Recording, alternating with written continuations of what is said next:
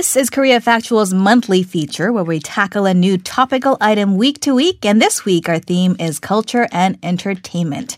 On that note, I'm pleased to welcome to the studio Cassie Yu, Director of Global Content Division at IHQ. Good morning. Good morning. So last week, Bong Joon-ho's Parasite swept this year's Blue Dragon Awards here in Korea, uh, one of Korea's top film honors. But it didn't stop there. It's been selected as the 10 best movies of 2019 by Time magazine. So do tell us more about how it's doing in the US.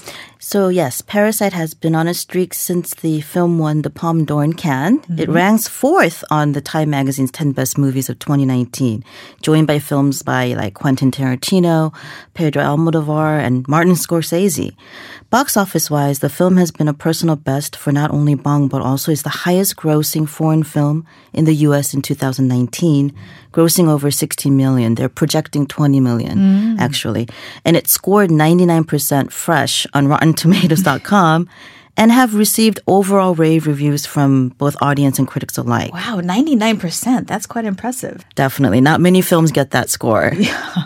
All right, so along with the movie, it seems like Parasite has created a cultural phenomenon of sorts. Uh, we're seeing the hashtag BongHive and also numerous uh, social media posts related to Parasite. So, what are critics saying about this? Well, hashtag BongHive is a community of admirers of director Bong and his other films too, like mm-hmm. all his films. So, you m- remember if you saw the movie, Park So-dam's character does like this chant to kind of memorize who she's supposed to be. Um, it's called the Jessica Jingle, and even outside of Korea, it's like people are you know creating memes out of it. Ah. There's like a mobile ringtone, so it's gotten into the sort of the public sort of psyche of like what Parasite is. So it's a definite phenomenon. Many U.S. fans have parodied this jingle also. Okay, and not just in Korea and the US, recently it also received a nod in Australia. Yes, the film won Best Picture Award from the Australia Brisbane's Asia Pacific Screen Awards. It's also been nominated for Best International Foreign Film by British Independent Film Awards in December as well as the Independent Spirit Awards nomination for Best International Film. Mm, and speaking of awards, I guess the nice ribbon that would tie this all together is the Academy Awards. Some are saying that Parasite is practically a shoe in for an Oscar nomination in the international category. It would be a first for a South Korean film, but does it have a chance in the Best Picture category? Um, as the official entry for the 2020 Academy Awards, many f- critics and fans alike see Parasite having a very good chance to be nominated in more than one category, actually, for Best International Picture and Best Director and possibly Best Picture.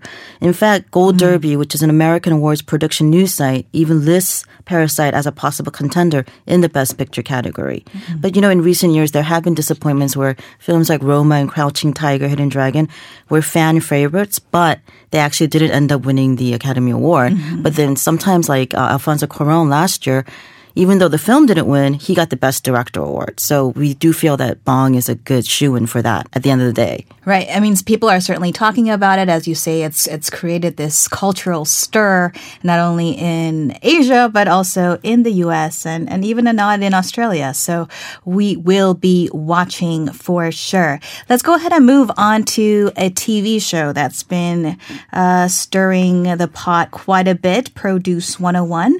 It's Mnet's Idol Group audition reality show, and the series has been a hot issue. Its producer An Jun-young admitted to manipulating the voting results for all seasons of the show, and he has been arrested. Produce 101, of course, has been popular because uh, viewers actually thought, at least thought, that they were participating in selecting, you know, the talents that would move on uh, to become K-pop stars. But apparently, it wasn't so. First of all, let's get some background on this program. So the Produce series is, is you know, just finished its fourth season. There was Produce 101 seasons one and two, which created the group like Wanna One, mm. and Produce 48 Which was also for all girls, and it produced like IOI. Artists like Kang Daniel and uh, Chun So-mi are some of the most favorite or popular offsprings from those shows. The audition show has contestants mostly from different agencies and management companies compete to become part of each season's project group. But now the show and its director, like you mentioned, are under scrutiny and also investigation, and the director has been uh, arrested for rigging audience and viewer votes. So, how did the investigation begin in the first place? So, on July 19th of this year, fans and viewers noticed a numerical pattern at the end of a fourth season, and they initiated their fact finding committee, which is really impressive to get to the bottom of their suspicions.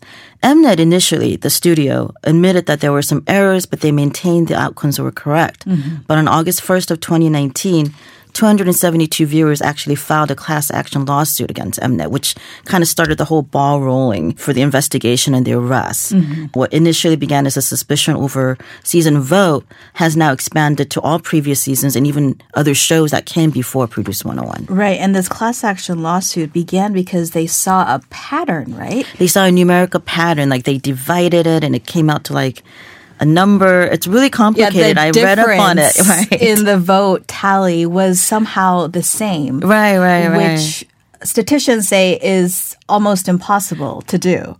So, yeah, it was very interesting and it certainly uh, caught the attention of a lot of uh, followers of the show as well as investigators.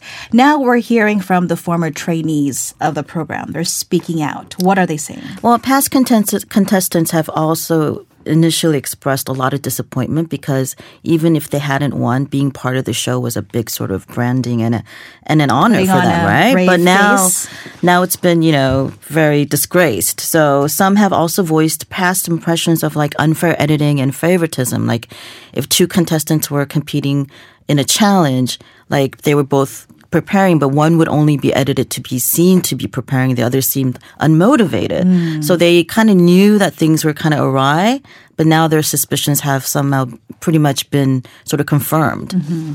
And uh, this Produce 101 series has really brought a lot of attention for its broadcasting channel, Mnet. It's really seen kind of a surge of popularity now a lot of criticism. So what's the response been from them? Um, Mnet initially, of course, denied foul play, but now, in, but in July of this year, they they did also issue a formal apology. But now that everything's, you know, people have been arrested, companies are under investigation. This month, Mnet also announced that they would implement an observer system to make sure that the voting process was fair and you know there was no foul play involved. They also announced on November 18th that they were removing all seasons of Produce 101 from video An demand services. Okay, and the investigation continues. Police are probing CJ ENM. Some say that it may lead uh, to a type of produce gate, and that producer on uh, reportedly received immense bribery from management agency in return, of course, for their trainees' debut on the program. Uh, how do you see this affecting the K-pop industry overall, well, Cassie? Well, for the artists and the music acts created through the show, it has been quite detrimental. Advertisers have like pulled out of deals for like X1, which is the new group from Produce X 101. Agencies have refused to sign contracts with CJ ENM, the parent company of Mnet until the allegations are cleared. So understandable. Right. So management companies and agencies who are suspected of bribing the producers and showrunners are also under investigation. And some of them have the police have exercised search and seizure warrants. So, and, you know, overall, the entertainment industry globally is very highly, you know, competitive. Oh yeah. But the K-pop industry, I think, takes things up a notch because most of the competitors are start out as minors, they're kids, and the grown-ups, whether they be parents or managers, sometimes will do whatever it takes to win in this high-stakes game. And I think companies like CJ ENM and showrunners like An, they hold immense power because of this. And I think the extreme imbalance of power always tends to create a climate where things like this can occur. Mm. So I think this will, you know, have a lot of people soul searching in the industry and looking at these shows with a with a different view mm. and not just taking things as they are for granted. Becoming more skeptical than we are already. Exactly. All right, Cassie, you thank you so much for your time and insights today. Thank you for having me. Coming up in the next hour, we'll have a special discussion on the latest tension between South Korea and the U.S. Then we'll look into what's happening to koalas in the land down under, then discuss the history of capital punishment here in Korea. Stay tuned.